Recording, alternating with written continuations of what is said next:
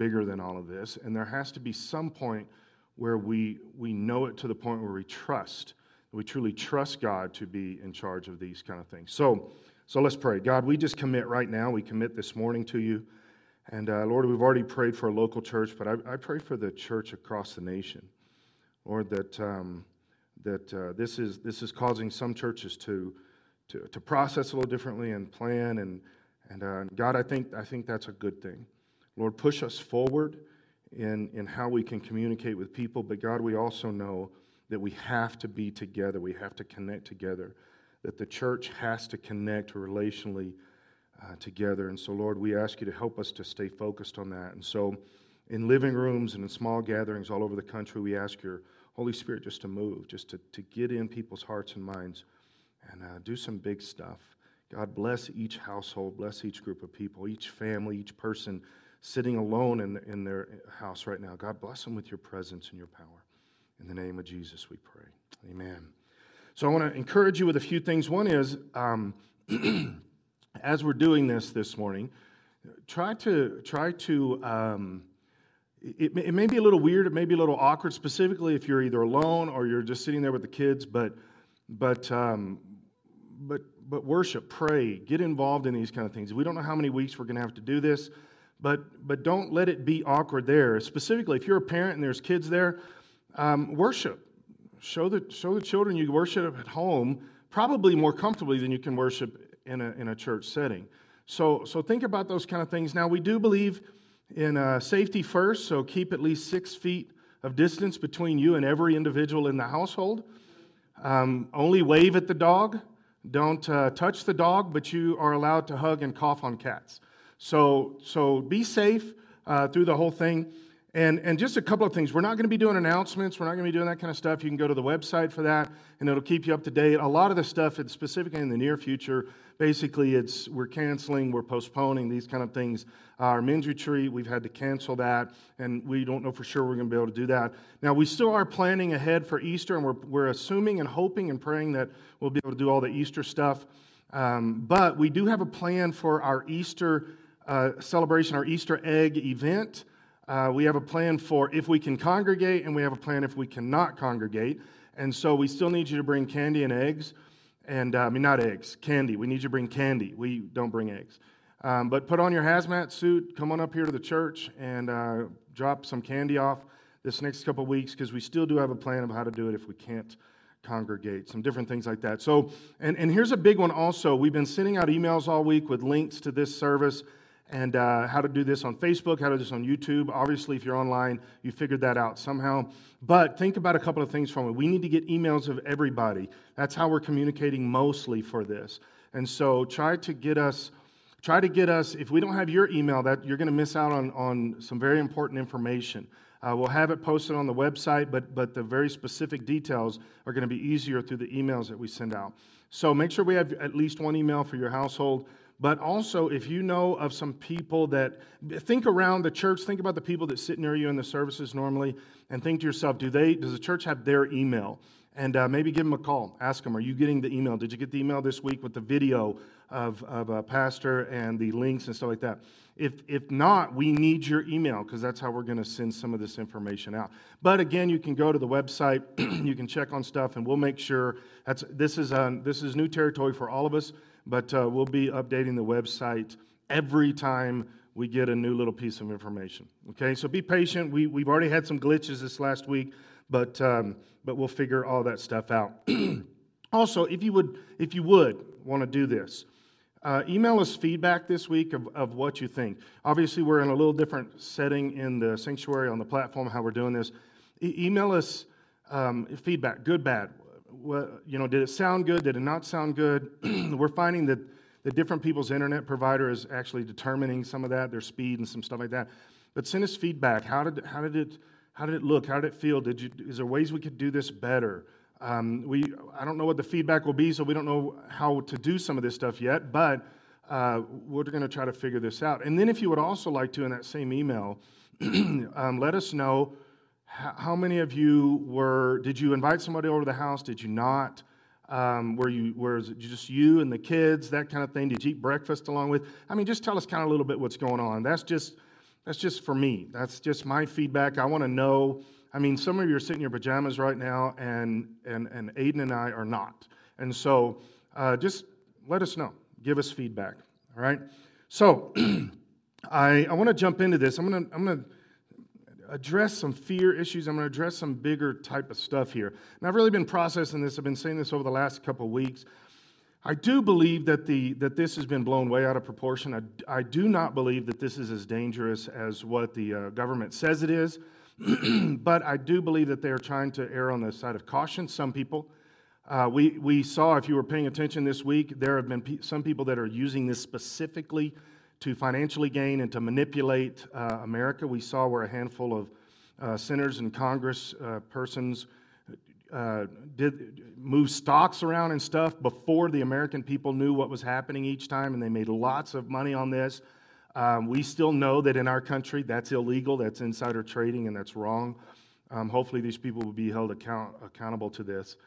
So we do know that some people are using this to manipulate. Some people are doing that. But I would say that's a small group of people in very specific places, and specifically in Washington and the media. Now, with that being said, I don't believe that the average person in America is trying to manipulate or do anything. I think there really is a fear. I do believe at some level it's slightly founded, but look at it from this perspective. If you're putting your hope and your trust in the government or in some people or something, then there should be great cause for fear here. Because literally, think about this. If you're putting your hope and your trust in the government, the best that they can offer us right now is wash your hands and stay 6 feet away from everybody else.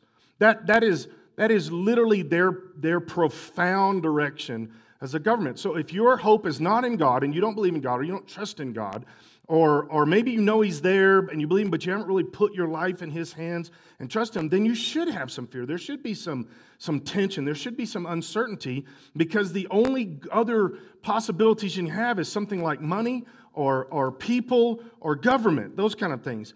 And as easily seen across the world, not just our country, but across the world right now, there's no hope in that stuff. There's no hope in the government. The government's answer is, well, nobody go to restaurants. But here's the crazy thing. Restaurants can bring you the food, but don't go to restaurants. Don't congregate more than 6 feet from people. But I was at Home Depot yesterday, and there were people all over the place in Home Depot. And one guy came walking by with like a face mask and gloves on his hand and stuff like that. And I thought, you're the only guy. Everybody else, if we're sick, we're all sick together. This idea that the government has really fixed this or answered this makes no sense to me. We're not actually being saved by our government. But if that's where your hope is, then yeah, you should be scared. You should definitely be scared. So here's the other side of this. Is I really strongly believe, and this is not just cliche, I really strongly believe that if you are a Christian, these type of things you should not have the same level of fear or anxiety, if at all. I don't think that as a Christian you should have fear at all in these kind of things. If your trust is in God, if He is the provider, if He is your security, if He is your hope, if He is your help, if He is your health, then you should not be afraid during these kind of times. It doesn't mean that some people won't get sick or whatever. It's just that our trust is in God and not in these other things. And this should be a little bit of a litmus test for you. Is there elements of fear? Is there elements of tension that come along when you're around somebody or whatever? At some point, there has to be, okay, God, but I still trust you. Now, be safe, you know, do what the government says, quarantine yourself, however. I'm not making fun of that stuff. I don't think it's as effective as they're saying, but safety is a good idea. Specifically, if you're older and you have respiratory issues, sure, you need to be safe. But at the end of the day, we are trusting God. At the end of the day, God is the one that's in charge. So I've got a couple of things that I want us to just look at here and process through. Maybe some of this is probably a reminder, but I think it might be healthy for us to have some of this as a reminder. The first thing is that God is God. There is nothing else that is God. There is nothing else that is eternal. There is nothing else that is transcendent. There is nothing else that's all-powerful and all-knowing. COVID-19 did not catch God off guard. He didn't wonder how this happened or where it came from. He knows the exact moment that what we call COVID-19 started. The very first person that was infected. God knew every single bit of this. Now, here's one of the interesting things that I see is when people ask questions like, well, if God is God, how could he let this happen? Or any kind of things like this. How could God let this happen? Well, let me throw another question back in the face of that type of question. How do you know what God has already done through all of this? How do you know how many people God has already rescued, already healed, already kept safe, already protected? How do we know? We're going from the assumption, when we say things like, how could God allow this to happen? We're going from the assumption that somehow that God is powerless and this thing is just going crazy. I don't think that's true. I don't look at that like that. I don't even look like that in horrible tragedies, world calamities and things like that. I see where God's hand is involved, where God is doing things, where there's been many people that have got this, that fall into the categories that should not have made it, and they have made it. We were looking at this this week, our Assemblies of God World Missions Director had come down with this, and then they weren't sure if it was this, but then they realized it was COVID, and then come to find out he took malaria medicine, and he gets better. So they're saying, well, maybe it was malaria. But we're seeing different cases around the world where people are taking medicines for the Ebola virus and they get better. They're taking medicine that was for the bird flu and they're getting better. And doctors and scientists don't know for sure why this is happening. It doesn't make sense because those shouldn't be able to affect this. I just think there's a lot more going on a spiritual level and things that God does that we have no idea. We have no idea he's even doing. And that he takes care of you and I specifically, and we do not even know that he's doing it. And so before we immediately point to God and say, well, God, couldn't you do better? Couldn't you do something? I think first we start off by saying, and this should be the stance of a Christian, you start off by saying, God, I trust you, I believe in you, I thank you, and I worship you. And then you start the next step after that. You start first with God, you are God. In Job chapter 38, this is the end of all of the trials and tribulations and everything that Job has gone through. And it would be easily stated that Job has dealt with more stuff than most people will ever deal with ever. And at the end of all of this, and through losing all of his family, losing everything, physically getting to the point where he had no physical health, everything was falling apart. Then, you know, they're like the last little moment, then his wife says, I'm done with you. I mean, all of this kind of stuff. At the end of this story, and his friends picking on him, everything, God says these things. God doesn't start off at the beginning of the story saying this. He gets to the end after Job has gone through all this stuff, where Job is questioning God and saying, God, why? Or couldn't you have done this? Or whatever. And then God says this. The Lord answered Job from the whirlwind, and he said, who is this that questions my wisdom with such ignorant words? That is a powerful statement when we're looking at God, why? Why couldn't you? Why did you let? Why do you do this? These kind of things. God's answer, and I don't think God's being sarcastic here. There are times when God is sarcastic. We see that through Scripture. I don't think this is God being sarcastic. I think there's a little bit of irritation and some pushback on Job, but I also believe that God is doing this in such a way and making sure that we read this, because I think there should be pushback from God to all of us at different times in our life when we begin to point at God and say, God, why? God, why? Specifically, and I don't know if you can do this, God, or you're big enough, or you can handle this. God says, who are you to ask that kind of question? Who are you? And he says that these are ignorant words that Job is saying. Guys, I know this is a strong statement, but I do believe this is what God is saying here. When we begin to question the grandness, the bigness, the amazingness of God, there is a pushback from God that says, "Who are you? Who are you? And what is this ignorance that you're saying? God is holy. God is transcendent. God is the all-consuming one. God is the everything." And we're saying to God, "God, I don't think you can handle this, or why aren't you doing this?" What we're really saying is, "God, why aren't you doing this my way? Why aren't you doing this the way I think it should happen?" And God pushes back. And then he says, "Brace yourself like a man, because I have some questions for you, and you must answer them." That we can see God is not playing around here. God is not playing around. "Brace yourself like a man, because I have some questions for you. You must answer them. Where were you when I laid the foundations of the earth?"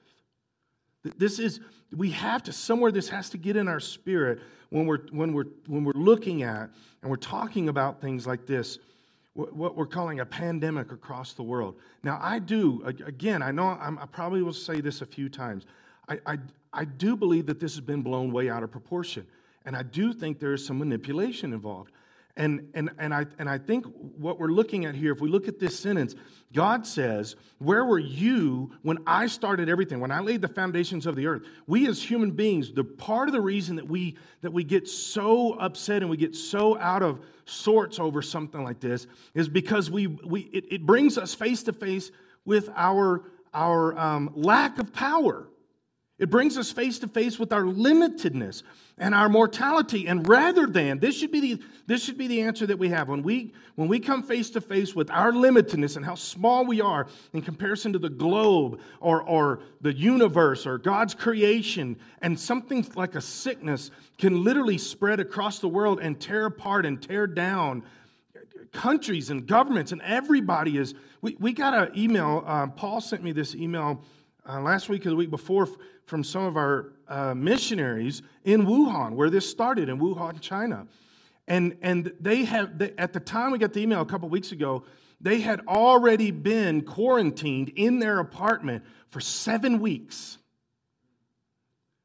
When we come face to face with those kind of moments where we realize we are not God, we act like God, we act like we can fix the planet by not starting our cars or you know, making sure there's no CO2. I mean, all these silly things that we do as a people because we think we're big and we think we're God and we think we're in charge of the planet and we think we're in charge of people and governments and our bodies and science is the answer for everything and medical science is the answer for everything. And then one little thing can bring all that crashing down. One little virus can bring all that crashing down. When we come face to face with our mortality at that moment, our response should be, "God, forgive us, because we're not God. We've been acting like it, but we're not God. You're God. You're in charge. You're the king, and we submit to you." That should be the answer. But since we still struggle with the mentality of, and I'm saying society as a whole, we struggle with the mentality that there is a sovereign God, and he's in charge, and we're not, because we struggle with that, and we rebel against that, we come up with all this other stuff. We come up with all these other answers and all these other things. Instead of saying, "Okay, God, you're the one that's in charge." That should be where. And this is why God is saying, "Where were you? Where were you when I laid the foundations of the earth? Tell me if you know so much." Verse 5, "Who determined its dimensions and stretched out the surveying line?" He's talking about the planet. He's talking about Earth itself. Who determined its dimensions and stretched out the surveying line? It's only been in the last couple hundred years that we've even figured out and begun to understand how to figure out how big the earth is. For thousands of years, we had no idea. For thousands of years, we thought the earth was flat. We thought the earth stood still and the sun rotated around there. I mean, all these silly things, although the Bible actually talks about all this stuff, but... we had so many wrong ideas and so many misconceptions, and we've just now got to the point where we can even measure the earth. And by the way, there's still a lot of people that believe the earth is flat and we never went to the moon. How do you think they would be reading something like this? He says, "Who determined its dimensions and stretched out the surveying line? What supports its foundations? In other words, how does it stay where it is? How is it there? There's scriptures that talk about the foundation, the pillars that the earth is on, and those kind of things. And for a long time, people thought that meant that God was saying that the earth sat on columns. That's not what God is saying. God is saying that He puts the foundation. He doesn't mean that there's real pillars. That means He's the one who put it here, and He's the one who holds it together. He's the one who has the ability. Like He says, He puts the stars in the sky and holds them there by His hand. He's the one that does this. Look at this again. What supports its foundations? Who laid its cornerstone? As the morning stars sang together and all the angels shouted for joy. Have you explored, I'm going to jump down to verse 16. Have you explored the springs from which the seas come? Have you explored their depths? Now, geologists have explored a lot more nowadays than ever before, but we still don't know the origin of everything. We still don't understand everything. It's only in the last 20 to 30 years that we've realized that oil, we still call it a fossil fuel.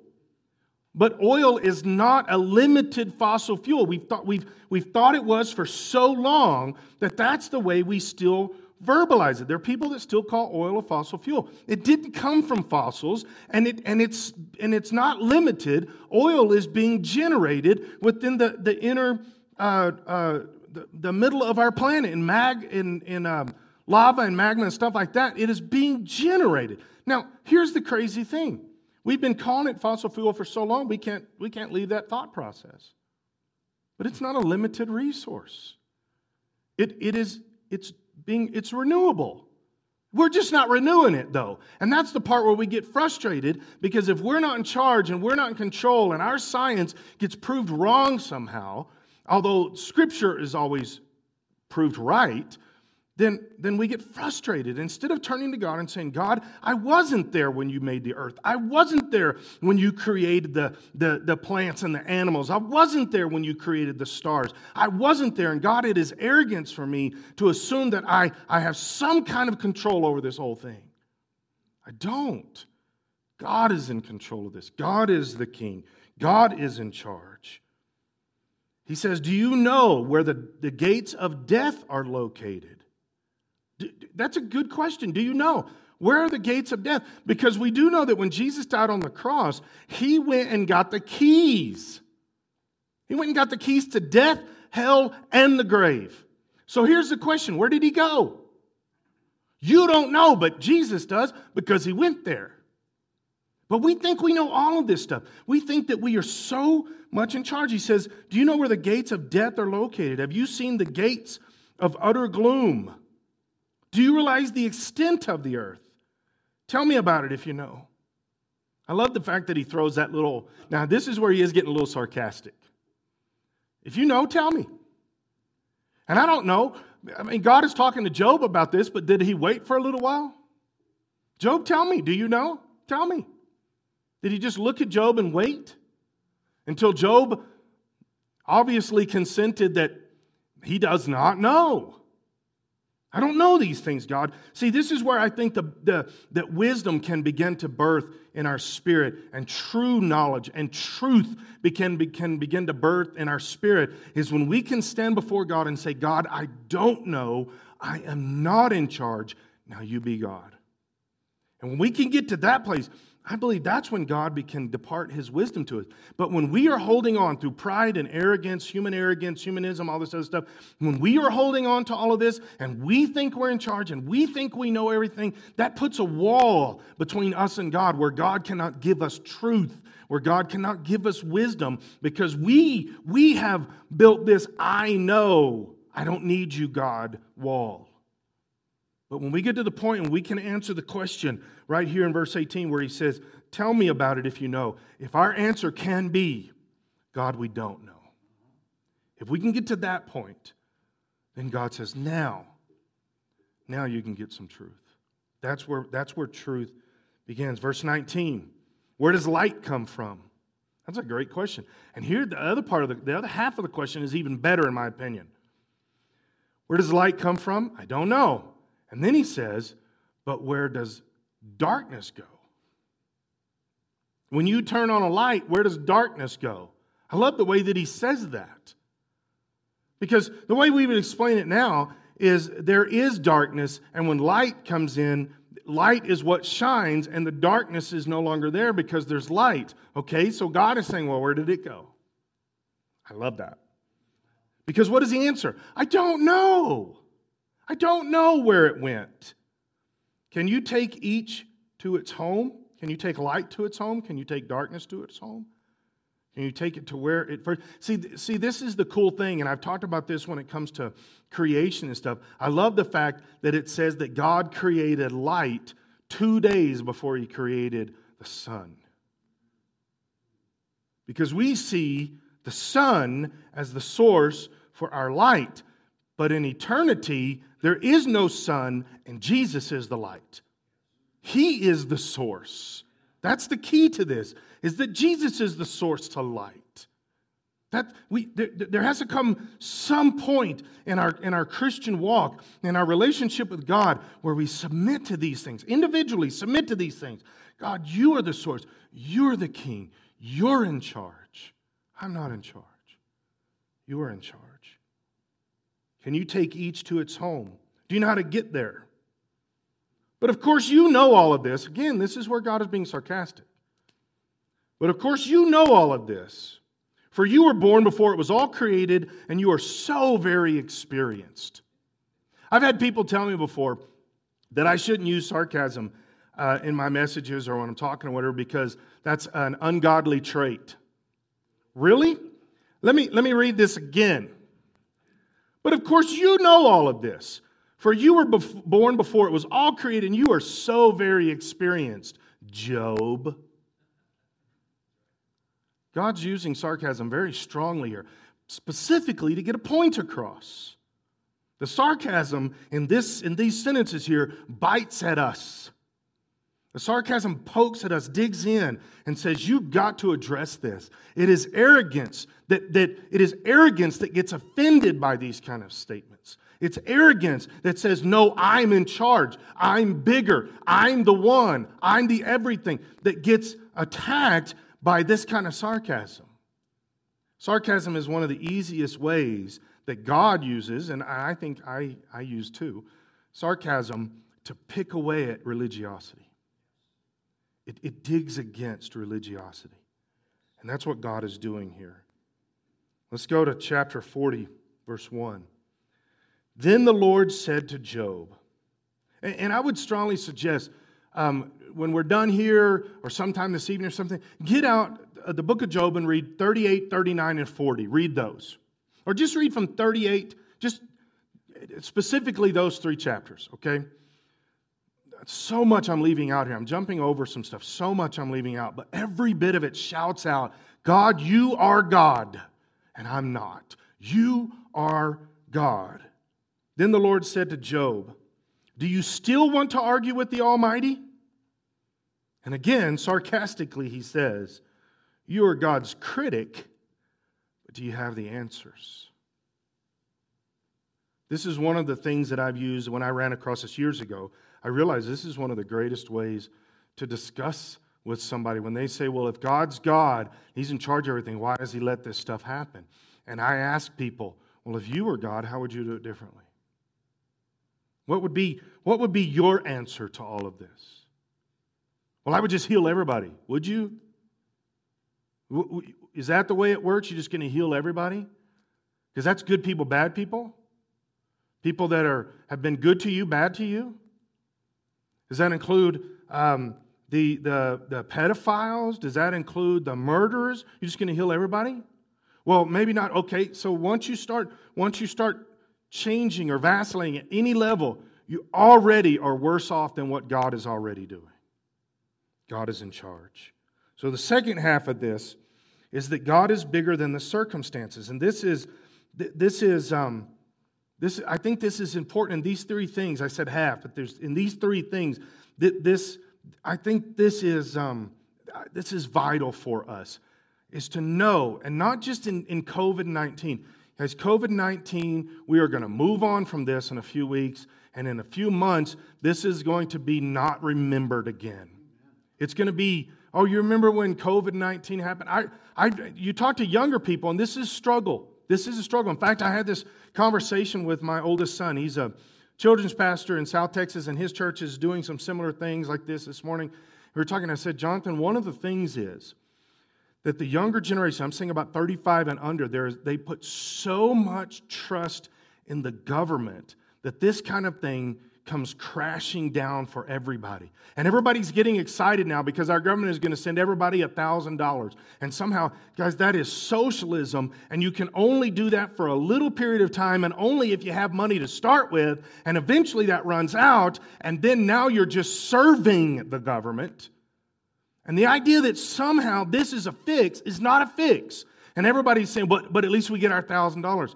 That is so temporary and it's so limited. You're letting circumstances dictate your future.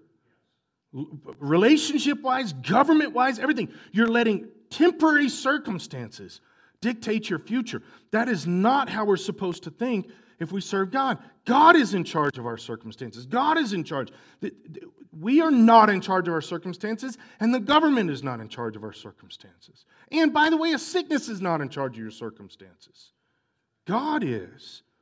God is bigger. 2 Kings chapter 6. Now, this truly is one of my favorite little parts of Scripture that I know I say that a lot, but this one really is, where I wish I could jump into Scripture, jump into this time frame, and be there when this happened. This is one of those moments, and off the top of my head, I'm thinking about 40 or 50 more of those very special moments where I wish I could be there. But what's happening here is Elisha. So God is showing Elisha a bunch of stuff. The king is going to send his troops to a particular place and attack there or find Elisha or do something. And God tells Elisha, okay, the king is going to send all his troops. So then Elisha tells everybody or hides or does something else. It depends on the circumstance. It's explained in the Scriptures above this. But every time the king wants to do something, God tells Elisha what it is, and then Elisha thwarts the king's plans, okay? So now the king is very irritated about all this, and he's doing everything he can to figure out where Elisha is. And so somebody says, well, we have seen him in this area, okay? This is where we jump in. 2 Kings chapter 6, verse 13. So the king commanded, go and find out where he is so I can send troops to seize him. Now think about the idiocy of that statement. God is telling Elisha everything you're doing. Everything. Every time you mobilize troops, everything. God is telling Elisha everything you're doing. And your answer is, from a very ignorant mind, I think it's an arrogant mind, really. Your answer to that is, well, we'll just go kill Elisha. If God is big enough to tell Elisha everything you're doing, do you think God is going to let you capture him and kill him? But in the king's limitedness and in his arrogance, he thinks he can be bigger than God, even though God is already proving, I know everything you're doing, king, and I'm telling him. And the king knows it. But he says, we're going to send troops and we're going to seize Elisha. And the report came back, Elisha is at Dothan. So one night, the king of Aram sent a great army with many chariots and horses to surround the city. I would like to put a big parenthetical statement in here that says, this is a dumb idea. God is showing you firsthand. I think it's a dumb idea under any circumstances, but when God is specifically showing you personally that you're not in charge and you still do something like this, that's just ignorance. So he says that they took the army and surrounded the city. Verse 15. When the servant of the man of God, when Elisha's servant got up early the next morning, he went outside. Going to go outside, get some water, go to the bathroom, do something, right? He wanders out, hair messed up, he's still in his pajamas. And he walks outside. There were troops, horses, and chariots everywhere. Now that'll surprise you. Now, this is important to note, okay? We need to make sure we understand the elements of the story in completeness. This is a very real threat to Elisha and his servant. This is a very real army. There's real horses. There's real chariots. The reason I say that is because This COVID-19 is a real virus. There's really people dying from this, okay? We understand that. There is a true sickness. We've experienced this in America before. And in fact, this is part of my argument. This is part of my irritation with everything, is we've experienced this in America many times before in much, much greater gravity than COVID-19. The bird flu, H1N1, we've seen a lot of this stuff over the years. I remember, this is, if you're younger, this may not get you, but I remember when AIDS first came on the scene, there were people that were doing news stories and writing in newspapers and telling students in school. We had videos in school that we watched about AIDS, and they were saying within 10 years, the entire planet will be overrun and consumed with AIDS. This is the worst pandemic ever, and we are all doomed. I am not exaggerating that or making that up. And if you're around my age, you remember that stuff. But now this is just, I hate to say it this way, this is just the newest one, and it ain't even as big as all the others. It is very small in comparison. Now, with that said, it still is a virus. It still is real. There are people that have died from this. We do understand that. And this is similar to what Elisha dealt with. There were really soldiers there. There were really horses and chariots, and the king's army was really there. But here's the key, is if you serve God, the circumstances are not in charge. They're circumstances, they're real, they're there, but they're not in charge. There is not truly an overall threat to God, or if we belong to Him, an overall threat to us as His people. There's going to be limited threat. There's going to be limited things along the way. But at the end of the day, if our God is really God, and we know that He is, and here's the key, and we are submitted and surrendered to Him, that's the key. You can't just be kind of involved. You can't just kind of go to church every now and then, kind of serve Him, kind of pray every now and then, do a little bit of things here or there, but really live your life like you want. You have to be submitted to God, and that's where the church in America, we derailed. We've got to be surrendered and submitted. Then He's our God. He's in charge. So the servant walks out, soldiers everywhere. It had a tendency to get his attention. So he goes running back inside, right? "Oh, sir, what will we do now?" the young man cried to Elisha.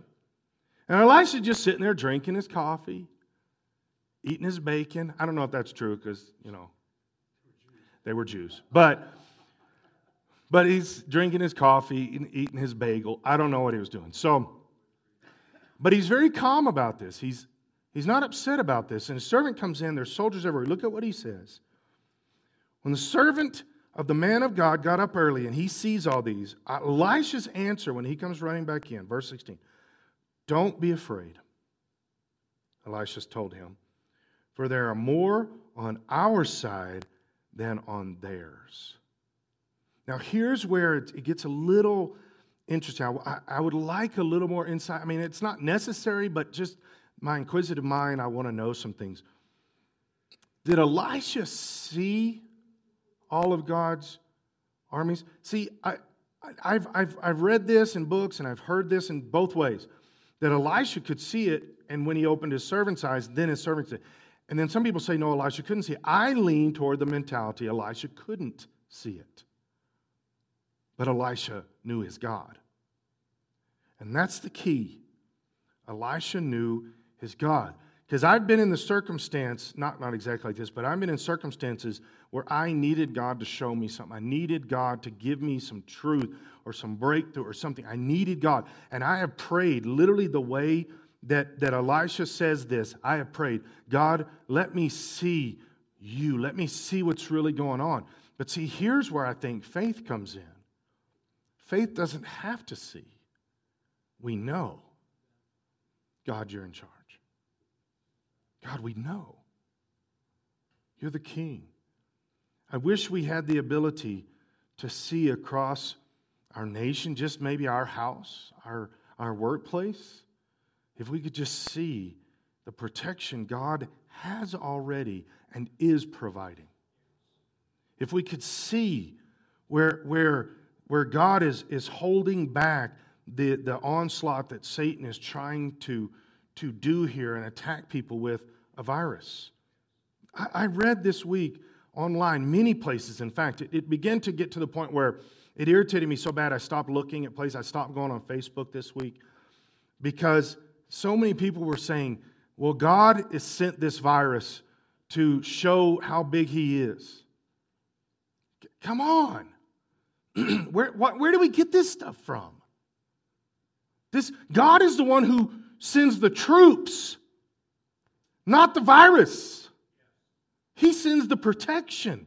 This is who He is. He said, don't be afraid, Elisha told him, for there are more on our side than on theirs. You know, when he said this, the servant was like, I think you've lost it, Elisha. What are you talking about? Then Elisha prayed, O Lord, open his eyes and let him see. Are you guys good back there? Open his eyes and let him see. Now that's a great statement because, again, I personally don't believe Elisha could already see everything. I believe he just knew. But he said, and here's a good question, is when his servant's eyes are open, did Elisha see even then? There's a chance that he didn't even see all this stuff then. Only his servant saw. So he says, the Lord opened the young man's eyes, and when he looked up, he saw the hillside around Elisha was filled with horses and chariots of fire. It doesn't say Elisha saw it. It just says the servant saw it.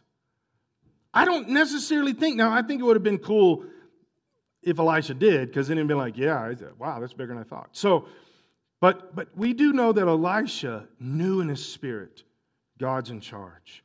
And it doesn't matter how many soldiers, there's more on God's side and on Satan's side. And it doesn't matter how many germs, millions upon billions of germs, billions and billions of germs that are infecting people around the world, but there's still more on God's side.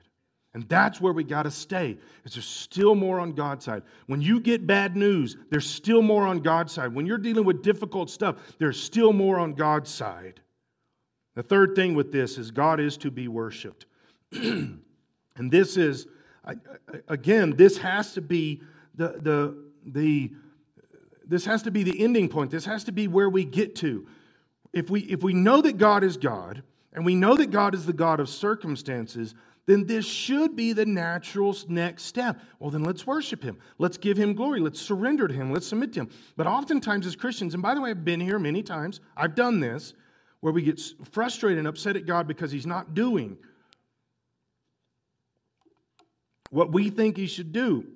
And so then we get we get agitated, or we push back at God, or we say things that we shouldn't about God, or whatever the case is. Now, again, I'm definitely of the school that says that if you are frustrated with God, tell Him. Don't try to hide it because He already knows. The idea that we just pretend like it doesn't exist, that's not what I'm talking about. That's lying to your own self. That's not what I'm talking about. What I'm saying is recognize that you're irritated, recognize you're agitated, and submit yourself then. Recognize that you're frustrated. That's when you submit to God and say, God, I don't understand everything. It doesn't look right to me. It doesn't look fair to me. But God, I submit to You. That is a choice. That is a proactive decision that we make. Rather than letting ourselves get mad at God, we submit to Him, and we surrender, and we begin to worship Him. And we worship Him in the middle of our frustration. And it's amazing how the Holy Spirit can come in and push our frustration away and show us truth. He can give us wisdom. He can show us what really is happening, at least at some level. We may not have our eyes open and see all of the forces of God, but we can have our spiritual eyes open and understand that He still is in charge. So we begin to worship. Judges chapter 6. Verse 1, the Israelites did evil in the Lord's sight. So the Lord handed them over to the Midianites for 7 years. The Midianites were so cruel that the Israelites made hiding places for themselves in the mountains, caves, and strongholds. Now, I had many examples. I just narrowed it down to these couple examples here of people throughout Scripture that were afraid and had a legitimate reason to be so, except God. Whenever the Israelites planted their crops, marauders from Midian, Amalek, and the people of the east would attack Israel, camping in the land, destroying crops as far away as Gaza. They left the Israelites with nothing to eat, taking all the sheep, goats, cattle, and donkeys. This is a real issue. People are starving to death. This is a real issue. People are dying. These enemy hordes, coming with their livestock and tents, were as thick as locusts. They arrived on droves of camels, too numerous to count, and they stayed until the land was stripped bare. So Israel was reduced to starvation by the Midianites. Then the Israelites cried out to the Lord for help, and there's the key. Everything was desolate. Everything was bad. They were being attacked, hurt, killed, their crops taken, everything, starving to death, everything. And then it says, so they cried out to the Lord. Now, here's the key. If they would have done this much earlier, they wouldn't have had to go through this. Because in Judges 6:1, it says, the Israelites did evil, so the Lord handed them over to the Midianites. After all of this stuff, months, potentially years of this, then because it says their crops, that means crop cycles, multiple. After this, then they cried out to the Lord for help. Now, I have been praying, and I really do believe this is a great moment in spiritual relationship with God, that as a country, we can call out to God. And I believe, well, I do know because I've seen this at different places. I've talked to people. There are people that are saying, God, forgive me. I want to serve you. I submit to you, because they're recognizing that they're not in charge. That's a good place to get to. That is a good place to get to as a country. This sounds horrible to say it this way. Regardless of what it takes to get us there, it's a good place to get as a country. If we just repent, just submit to God. Submit to God. I think it is great that an entire generation that has been putting their trust in the government, and socialism really is becoming a thing in their minds that's a legitimate direction, which is so stupid. It's not a legitimate direction. But an entire generation is now seeing their government, in just a space of a week, 1 week, has seen their government dismantled, powerless, and the best they can come up with is wash your hands. I think this is good, because then we realize we need to turn to something bigger than our government. God is bigger than our government. When they cried out to the Lord because of Midian, the Lord sent a prophet to the Israelites. And he said, this is what the Lord God of Israel says. I brought you up out of slavery. That was many, many years before this moment. I brought you up out of slavery in Egypt. I rescued you from the Egyptians, from all who oppressed you. I drove out your enemies, and I gave you their land. I told you, I am the Lord your God. You must not worship the God of the Amorites, in whose land you now live, but you have not listened to me. Guys, that can be said about the United States right now. God brought us to this place. He's the one who established America. We went from nothing to the greatest, most powerful country in the world in less than 300 years. There are civilizations that have been on their ground, on their land, for thousands of years. God did this, and we have turned against God. We have pushed God away. Now, I don't think, don't misunderstand, I'm not saying, although I wouldn't take it off the table, but I don't think that this virus is something God is doing to get our attention. But even if he is, okay, as long as we let him get our attention, as long as we submit to God, then to me, it doesn't matter where it came from. But I don't believe that God started the sickness. I believe that God is saying, look, I'm here. If you'll turn to me, I'll rescue you. How many times in Scripture does he say something similar to 2 Chronicles 7:14? This is many places throughout the Old Testament. If my people will humble themselves, pray, seek my face, turn from their wicked ways. That is said probably 50 different ways in the Old Testament, almost identical to that. If my people, when they cried out, he said these things. I am the Lord your God. You must not worship the God of the Amorites, in whose land you now live, but you've not listened to me. Then the angel of the Lord came and sat beneath the great tree at Orpah, which belonged to Joash in the clan of Abiezer. Gideon, son of Joash, was threshing the wheat at the bottom of the winepress to hide the grain from the Midianites. And the angel of the Lord appeared to him and said, mighty hero, the Lord is with you. And we see the great story of Gideon begin to unfold.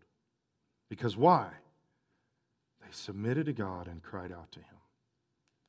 Matthew chapter 10, verse 28. Jesus says, don't be afraid of those who want to kill your body. They cannot touch your soul. Fear only God, who can destroy both soul and body in hell. God is the one that's in charge. People can only do so much.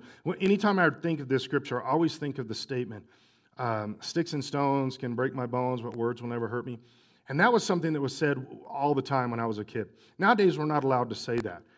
We say things like, words are more powerful than anything. And I agree, words are more powerful. But I don't. Here's my thing. Say anything you want to me, but don't hit me with a stick. Seriously. Say whatever you want to me, but don't throw rocks at me. Because why? I guess I grew up in that mentality so much. Sticks and stones really do hurt a lot more most of the time than words do. Because I have chosen to not let words affect me. We're raising kids nowadays where words are the most powerful thing. I always use this example. When my kids were growing up and in school, they would call them brokenhearted. So-and-so called me a poopy head. Well, are you a poopy head? No. Then who cares? Who cares? Now, I understand you tell that to a 7-year-old kid, it's difficult because poopy head is like the worst. But at some point, I think we've done a disservice to our kids growing up in this generation by telling them that all of these words do matter and they can hurt you and they can destroy you and they can define you and all this other stuff. Nobody can define me except God. Nobody can. You can say whatever you want. God is the definer. I look to Him. He is my source. I don't care what the media says about me. I don't care if a politician calls me a deplorable. I don't care about any of that stuff. I know who I am, and I know who God has created me to be. That's where we got to get to. Fear only God, who can destroy both soul and body in hell. 2 Timothy 1, verse 6. This is why I remind you to fan into flames the spiritual gift God gave you when I laid hands on you.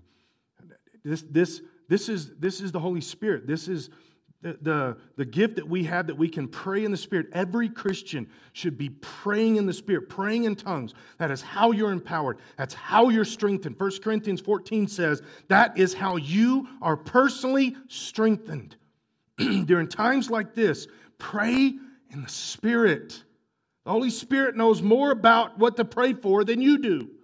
The Holy Spirit can dig into the spiritual realm and guide your prayers way better than you can. The Holy Spirit can pray for people around the planet. You don't even know what you're praying for. That's exactly the way 1 Corinthians 14 says it. You don't know what you're praying for. Chapter 12 says the same thing. You don't know what you're praying for. But the Holy Spirit is praying through you to God, and He knows. He says, fan into flames this spiritual gift. For God has not given us a spirit of fear and timidity, but of power, love, and self-discipline. That's how we should be thinking and operating as Christians. And I know it's a struggle sometimes. I get it when everything's crashing in. But we have power, love, self-discipline. Not a fear and timidity. We need to think this way, act this way. So I want to pray for us. And I want to pray two things. One, I want to pray for this bigger picture of just this fear and this threat in a general sense, right? Just everything that's going on. It is so crazy, all of the stuff that is happening. I have to have a very important meeting with my parents today in the apartment, living center, the adult living center that they live in, and I have a conference call with their doctor. And Linda cannot go in there with me. I've got to go in with a gown on, gloves, and a face mask, and I can stay a certain amount of time, and then I have to leave. I can't even take Linda with me because of all this government rules and their rules and all this kind of stuff.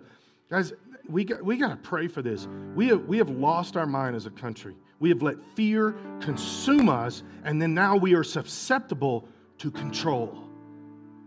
And I think that's where we are. So let's pray about that.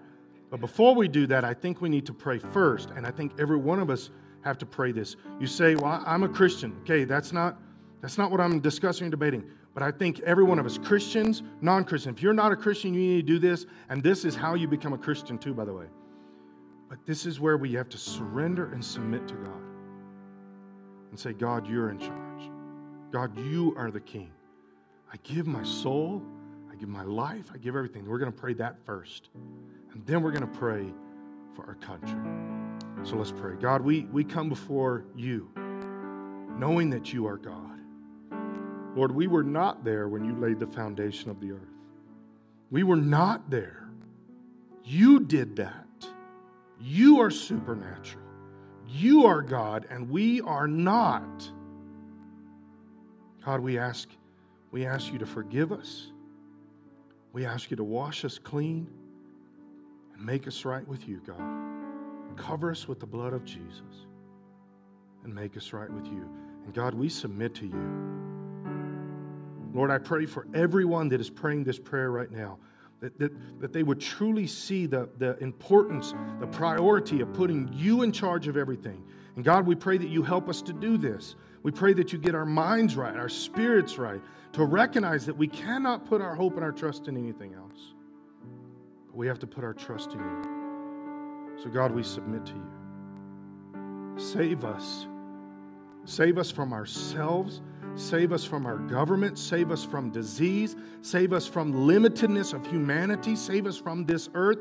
Save us from the people of this earth. In the name of Jesus. God, we pray. We pray right now for our country. We pray for the whole world, Lord. We know that this is affecting people all over. God, our pastors in India are dealing with this right now. Lord, we know this is all over, but God, we still know that there are more of you than there are of them. That there is more on our side from your spiritual kingdom than anything Satan's trying to do to attack. So God, we pray. I pray against the fear that has consumed our country, the uncertainty that's consumed our country, the blind submission to our government that seems to be happening. God, we don't serve our government. We serve you. God, help us to see that. Push back the fear. Bring your spirit. Bring revelation of you into people's hearts and minds. Help them see you. Through all the stuff, help them to see you. God, I pray physically for people. I pray against the virus. I pray against the effects of the virus. I pray that you rescue people, that you heal people, that you save them from this virus. And let people all over the world see the supernatural, miraculous working hand of our God. We pray that you sovereignly just display you through all of this. And God, I pray for our country specifically, that we would humble ourselves as a country, starting from the White House, going into the Congress, the Senate, the Supreme Court, state governments, everything, that we would humble ourselves, that we would humble ourselves before you, that we would pray and seek your face, and that we would turn from our wicked ways. In the name of Jesus. In the name of Jesus. Jesus' name. Amen. Amen. I want to remind you of a couple of things before we disconnect and you go back to whatever you were doing. We need your email. We need your email. Go to the website, go to office@cabbage, and send us your email. That's how we're going to try to communicate. We're going to send videos out this week. The children's department is sending out videos. The youth is sending out text and videos. So we need your email. If you would like to receive texts along the way with this, make sure we have your cell phone number. But we need your email. And then go to the website and check on things on a regular basis, and we will try to keep everybody updated, okay? So for the first time, I think I've said this to most of our people sitting at homes, before noon tomorrow, God's going to give you a chance to maybe peek out your window and see another person. So look for any opportunity you have to tell somebody about Jesus. When the mailman comes by, pray for him. When the Grubhub guy comes by, pray for him. When Royal Crest comes by, pray for him. You may have to do it through a mask, through the peephole of the door, but try to connect with somebody and let them know that Jesus loves them and that their hope can be found in him. And that'll God will honor that in your life. That's a guarantee. So, thank you for joining us online. I will be doing Wednesday night online also, a little different than we normally do. I'm going to do a little abridged version of some things, but we will have worship and we will have teaching on Wednesday night. So come back to Facebook or YouTube, and we will see you then. Have a great rest of your afternoon and your week.